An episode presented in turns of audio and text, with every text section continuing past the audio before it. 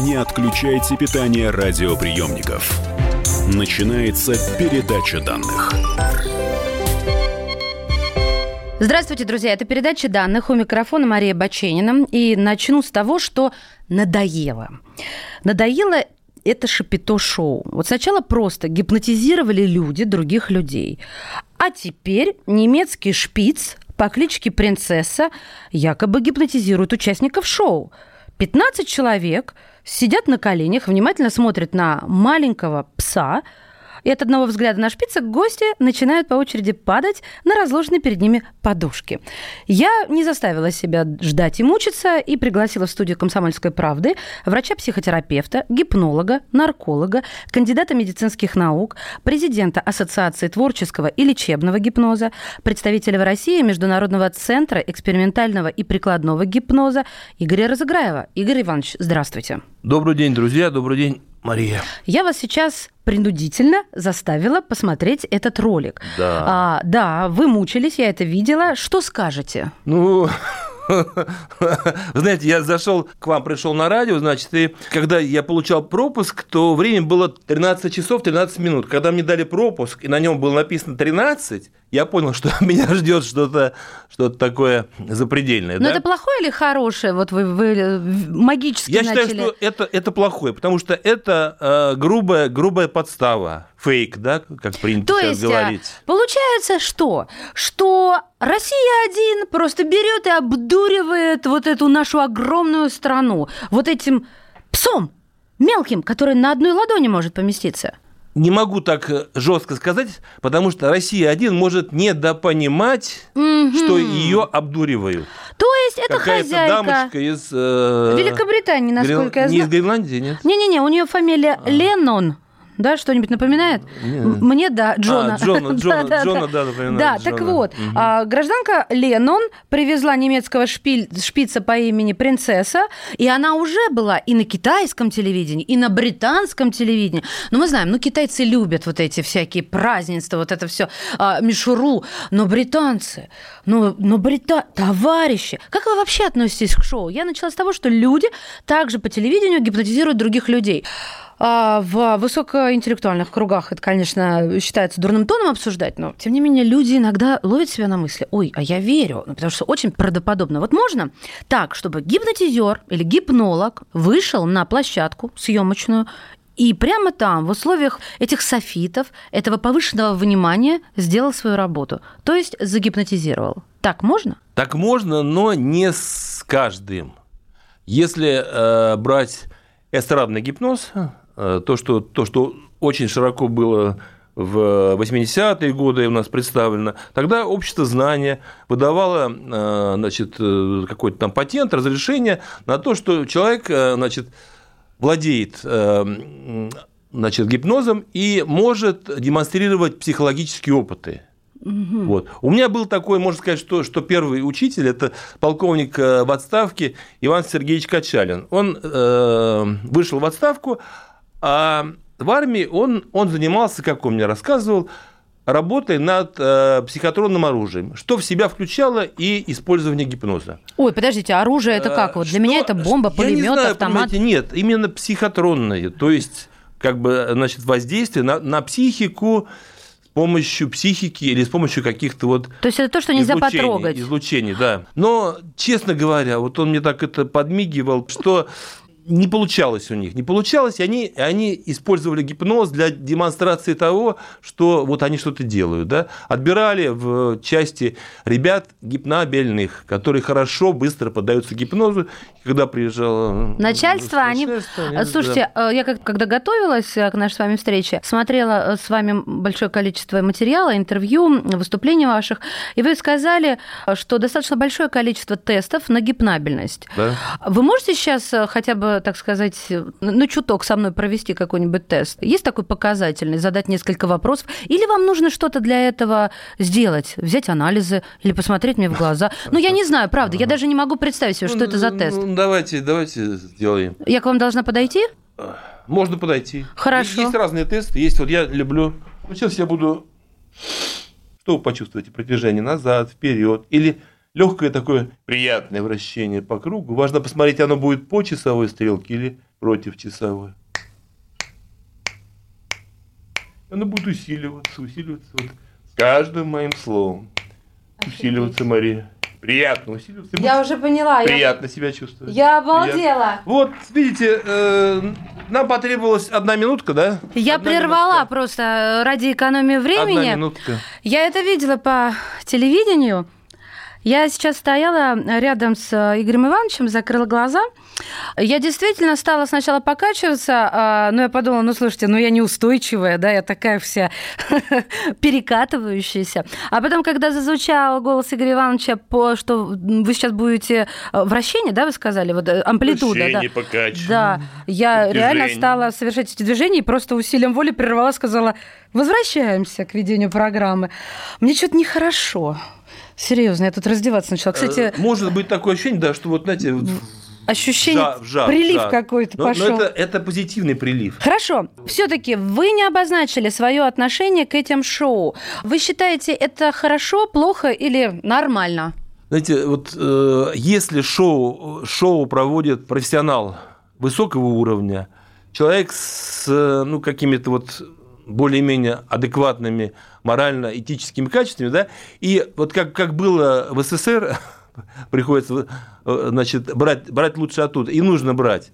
Тогда была, значит, задача показать того самого полковника в отставке, о котором я говорил, показать с помощью гипноза какие-то негативные моменты из жизни, да, а все хорошее подчеркивать. Вот как хочешь, так и вот так и делай. А не показывать просто, что люди падают, там, валются носом в подушку, может быть, еще хрюкают, да? Ну, а что они показывать могли? Я в цирке, помню, заставляли луковицу есть, и все думали, знаете, что это яблоко. В те годы была атеистическая пропаганда, вот да. Это нужно было, заставляли там, что... Верить во что нужно. Нет, заставляли, вот ты видишь там вот что-то наверху в гипнозе человеку, там, парню, он говорит, нет, не вижу, он говорит, значит, нет там ничего. О чем говорит церковь. Я вас поняла. Вот сейчас с этим в связи вопрос будет. Смотрите, получается, через вот таких парней могли действительно что-то внушать людям? Могли. И сколько человек надо обработать, чтобы вот они стали разносчиками этой пропагандистской информации? Значит, дело в том, что... Можно сделать постгипнотические внушения. Вот очень гипнабельным людям можно внушить, например, что ты мне через год позвонишь по телефону там, 8 марта и поздравишь меня с этим праздником. Ха-ха. Смешно, да, и глупо. Если он это сделает, выполнит, да, то есть у него там борьба его... логики, да, как это я буду, зачем я буду звонить, там, я мужчина, звонить мужчине, его поздравлять. Но, тем не менее, вот эта бессознательная установка, доминирующая, да, она может сработать, да. Это будет подтверждением не какого-то там стёба, да, над человеком. Это подтверждение того, что можно запрограммировать некоторых людей. Можно. И можно это сделать с позитивной целью. А можно с негативной? Можно с негативной, к сожалению. И все-таки эти люди могут, если они, допустим, высокопоставленные или имеют власть, через них можно выходить и на нужные нам результаты. Это помните, как в кино, когда хвост крутит с собакой? Не смотрели? Да. А, видели. Ничего, пересмотрите, я всегда всем советую. Последний вопрос в этом блоке. Анатолий Кашпировский и Алан Чумак, они шарлатаны? Они совершенно разные вещи. В кавычках вещи.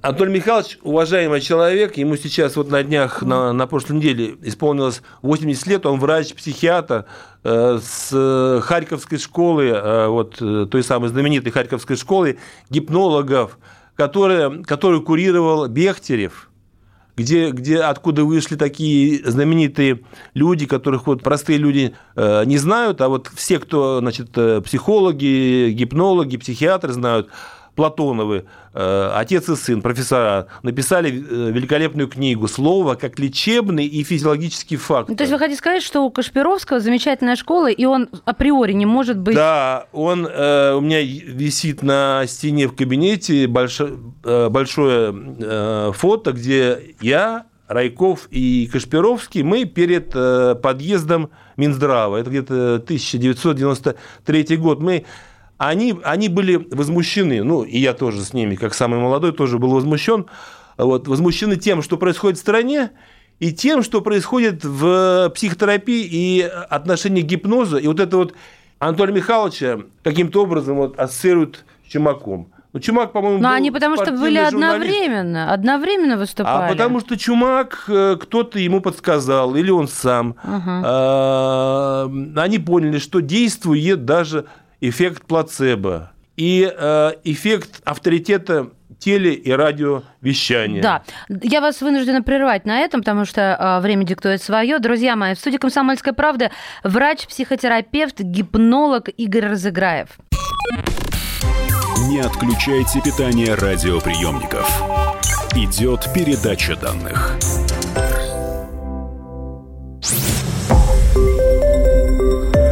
Радио «Комсомольская правда». Более сотни городов вещания и многомиллионная аудитория. Хабаровск 88,3 FM, Тюмень 99,6 FM, Кемерово 89,8 FM, Москва 97,2 FM. Слушаем всей страной. Не отключайте питание радиоприемников. Начинается передача данных. Мы снова в эфире. Это передача данных. Мария Баченина. В студии врач-психотерапевт, гипнолог, нарколог, кандидат медицинских наук, президент Ассоциации творческого и лечебного гипноза, представитель в России Международного центра экспериментального и прикладного гипноза Игорь Разыграев. Игорь Иванович. Добрый день. Да, добрый день еще раз. Но все-таки вы пробуете, да, на вкус этот воздух студийный. Я прям чувствую ваши вибрации. Вы, кстати, мне так и не ответили. Друзья, если вы пропустили первую часть, вы много потеряли. Надо мной был эксперимент, точнее, тест проводили. Гипнабельна я или нет? Но так как я поддалась с самого начала, я посмею сделать вывод, я гипнабельна. Да. Я внушаема. Да. Черт, журналисту это нельзя. Не-не-не, ни в коем случае. Понимаете, вы по доброй воле, доверяя мне, видимо, да? Да. Что я не... Ну, у меня нет против вас предубеждений, что вы мне можете причинить вред. Что я пришел на радио с целью захватить его и провести сеанс внушения на всю нашу великую родину. А вот скажите, вот через радио это вообще возможно? Конечно. Я проводил на «Эхо Москвы», когда к нам приезжал вот с Райковым в гости доктор Биг. Это кто? Это известный гипнолог был. Доктор Большой. Ага. Из Германии. Это было вот тоже начало 90-х.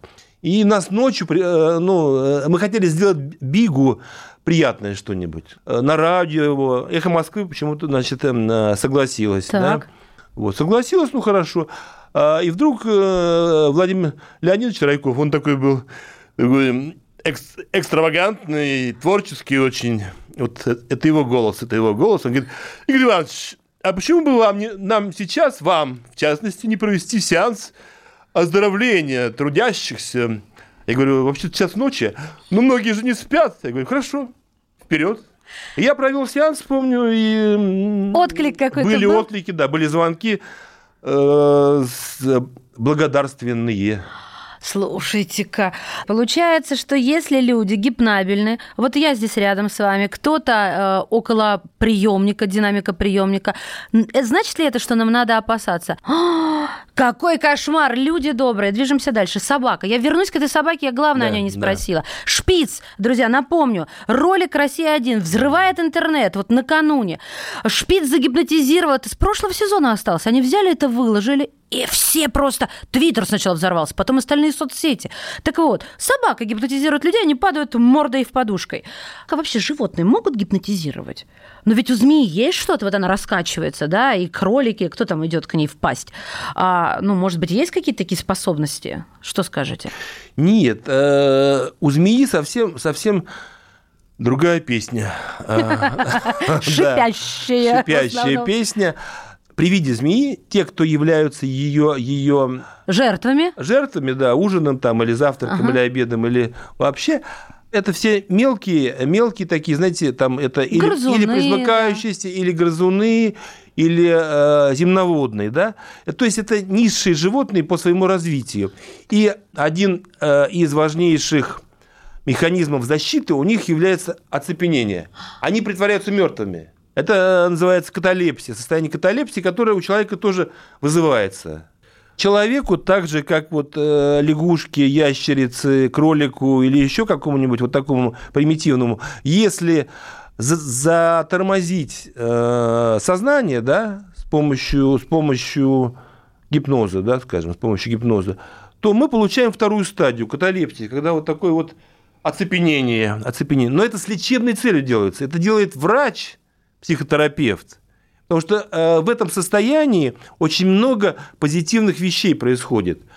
Идет активная выработка и выброс веществ, которые снимают депрессию, которые излечивают психосоматические заболевания, аллергию. Вот аллергологи молчат об этом, потому что не хотят терять кусок деньги. Хлеба. Я слышала о том, что в аллергии очень много... Онкологи вообще... Вы что, хотите сказать, что онкологию можно вылечить гипнозом? Да, есть такие люди, даже есть книжка, написана одной известной писательницей, вот, но без позволения этого психолога.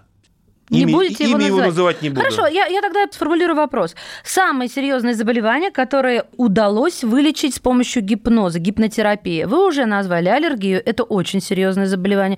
А вы говорите об онкологии. Уточните, пожалуйста, хотя бы это можете, какая онкология? Самые разные. Хорошо, какие еще? Алкоголизм лечится? Ой, у меня, знаете, знаете, вот из тех, у кого есть пациенты с катамнезом, у которых в катамнезе, катамнез – это есть анамнез, есть катамнез. Катамнез – это то, что история болезни, ну вот за последние там годы, да? Угу. То есть люди не пьют 20 лет реально. Даже уже там вот 25 есть подходит. И... Это мои пациенты, довольно много выложено в интернете, в сети. Их отзывы. Курение тоже туда же? Да, тоже туда же. Ожирение туда же. Есть по 30 лет люди, которые потеряли по 30 килограмм во время курса из 3-5 сеансов. А что вы им говорите? Не есть сладкое или каким-то другим методом? Ну, то есть тут же в лечении ожирения, как подходят диетологи, они понимают, из-за чего человек набирает. Ведь это не обязательно пресловутые сладости. Это может быть и колбаса. Вот здесь вы как-то подходите с научной точки зрения или просто обрубаете концы, не жрать, и все. Знаете, можно и так, да. Я вот часто помню, добивался успеха таким харизматичным классическим вариантом. Сладкое, мучное, жирное. Яд. Я кодирую мозг, я блокирую те центры, которые связаны с зависимостью, с тягой к сладкому, мучному, жирному. Вы... Я провел сейчас сеанс, те, кто... Игорь Иванович, вы что творите? Нам справку не дали из Минздрава? Нам справку уже не дадут. Тупые справки не дают. Я сейчас все потеряла последний ум. Скажите мне... Нет, мне серьезно, я уже после теста чувствую себя как-то не очень. Меня немножко мутит. Да, вы считаете? Ну, внушите мне это. И про булочки еще раз скажете заодно. Сладкое, мучное, жирное. Возможности гипноз. Алкоголь. Вы будете в своих пациентах вот эту любовь к вам? Почему так? Я ведь смотрела ролик, когда женщина испытала к вам сексуальное влечение. Да. Вы со мной поработали, я кардиган сняла, осталась в платье с коротким рукавом. Что это такое?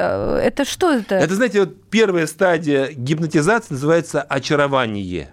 То есть вы должны мне нравиться. Очарование. Ну, это происходит, если человек профессионал, если он любит свою работу, если он любит своих пациентов, это происходит невольно. Ой, я уже рискую. В общем-то, люди, по большому счету, замечательные, милые, особенно женщины, замечательные, милые дамы, доверчивые. Знаете, Лев Николаевич Толстой, будучи писателем, если вы помните... Пользовался доверчивостью своих крестьянок. Интересовался гипнозом. Да, вот я, кстати, не помню. Он был многоплановый, многогранный интеллигент, да, дворянин. Да, но он большой человек, гений, я бы сказала. Вот, и он построил школу, да, не знаю, для своих детей или просто для крестьянских детей. Для крестьянских детей он строил школу, не для своих. Для своих крестьянских детей. Да, для своих крепостных. Вот, и он писал тому, что эти маленькие крестьянские дети... понимают и обучаются, мы обязаны тому, что они постоянно находятся в том состоянии, которое врачи, специалисты по гипнозу называют первой стадией гипноза. Они очарованы этим процессом, и у них идет усвоение, внушение. Хороший учитель внушает им. Я поняла. Про первую стадию, уважаемые слушатели, и про те жизненные моменты, когда мы в этой стадии находимся, но, возможно, не отдаем себе отчета, я обязательно спрошу в следующей части передачи данных. Врач-психотерапевт, гипнолог Игорь Разыграев в студии. Не отключайте питание радиоприемников. Идет передача данных. Радио как книга. Развивает воображение. Но для тех, кто хочет больше, мы ведем свой YouTube-канал. Все эфиры, трансляции, именитые гости, крутые спикеры, громкие заявления и провокации. Бурная жизнь прямо из студии. Радио «Комсомольская правда». Надо и 100 раз услышать, и 1 раз увидеть.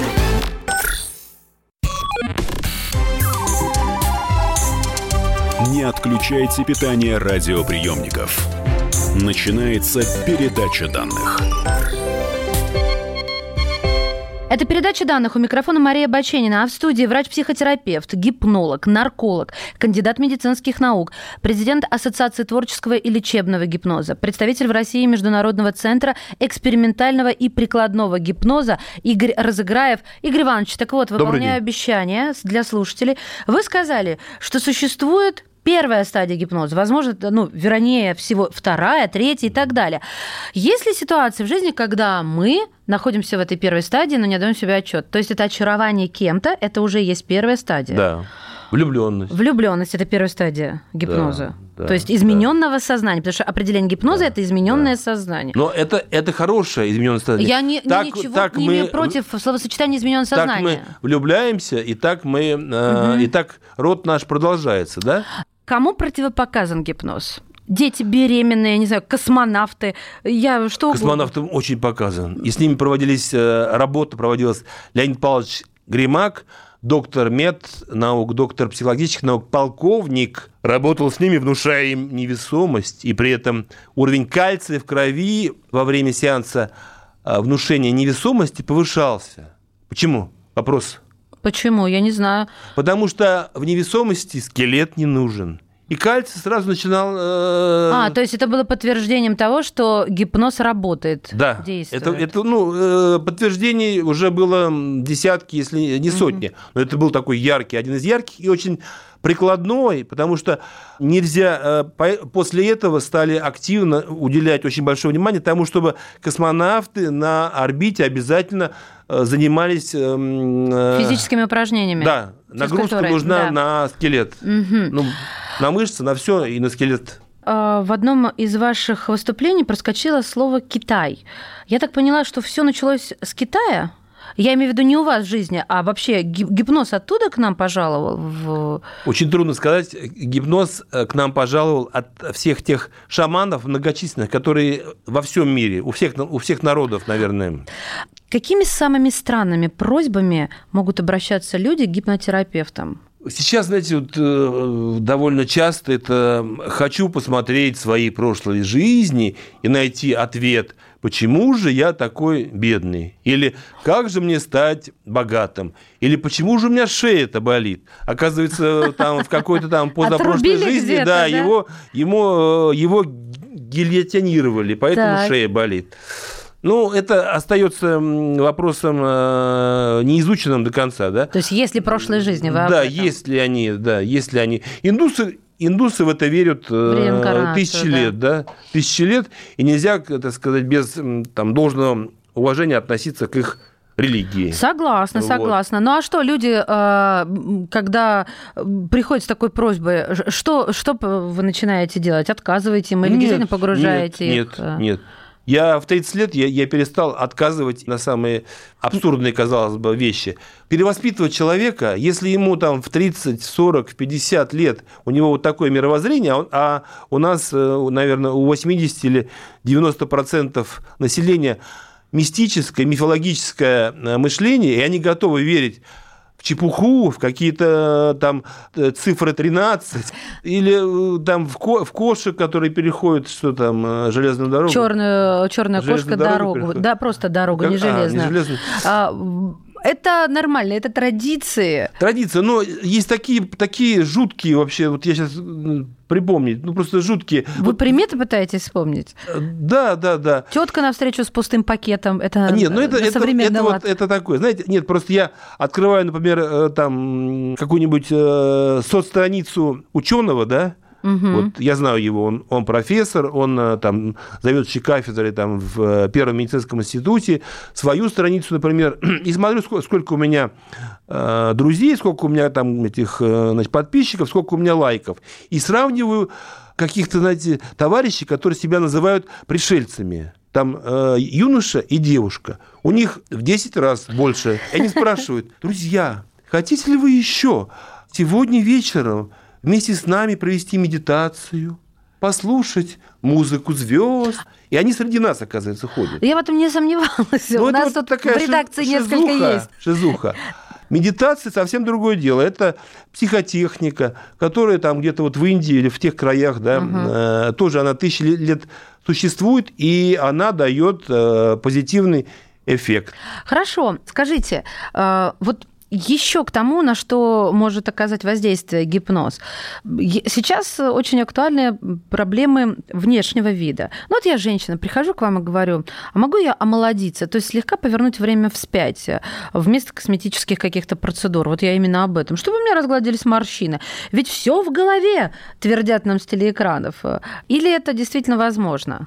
Да, это возможно. Я даже выступал вот у того самого доктора Бига, когда он нас к себе пригласил, а у него была скромная клиника в Альпах для невротиков, таких дам оздоравливающихся.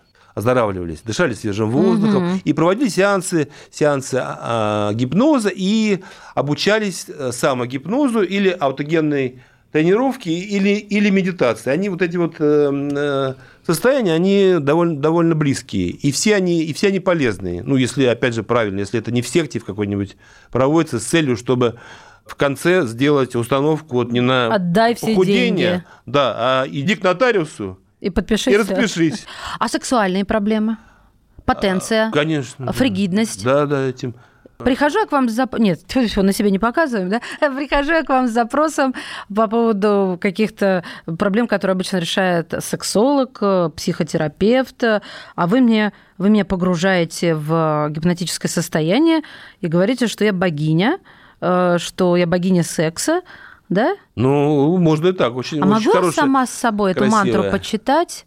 И что-то можете, будет. Нет, знаете, вначале лучше пройти курс обучения самогипнозу, да. А такой есть, да? Есть, да. Есть. У меня довольно часто приходит кто-то и говорит: вы знаете, я хочу научиться самогипнозу и забыть о врачах. Я ненавижу белые халаты, и вас, врачей, ненавижу. Я говорю: родной, так ненавидь, пожалуйста. Давай пройдем. Язык иностранный. Еще часто встречается реклама в интернете.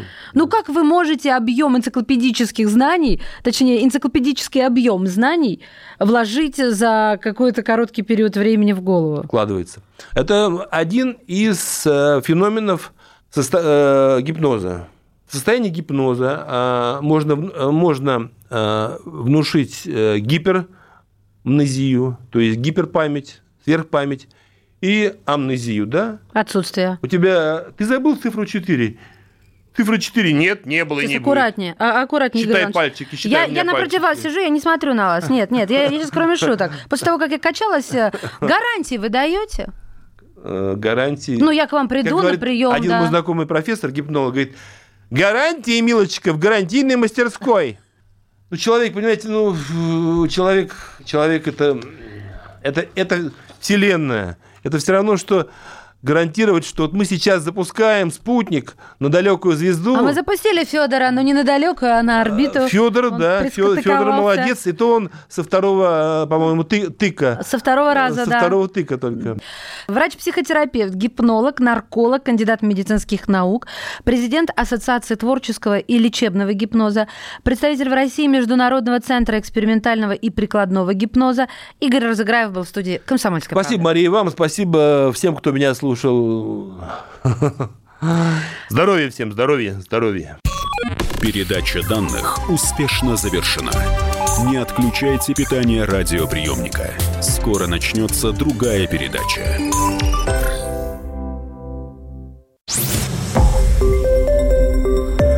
Радио «Комсомольская правда». Более сотни городов вещания и многомиллионная аудитория. Иркутск 91,5 FM. Красноярск 107,1 FM. Вологда 99,2 FM. Москва 97,2 FM. Слушаем всей страной.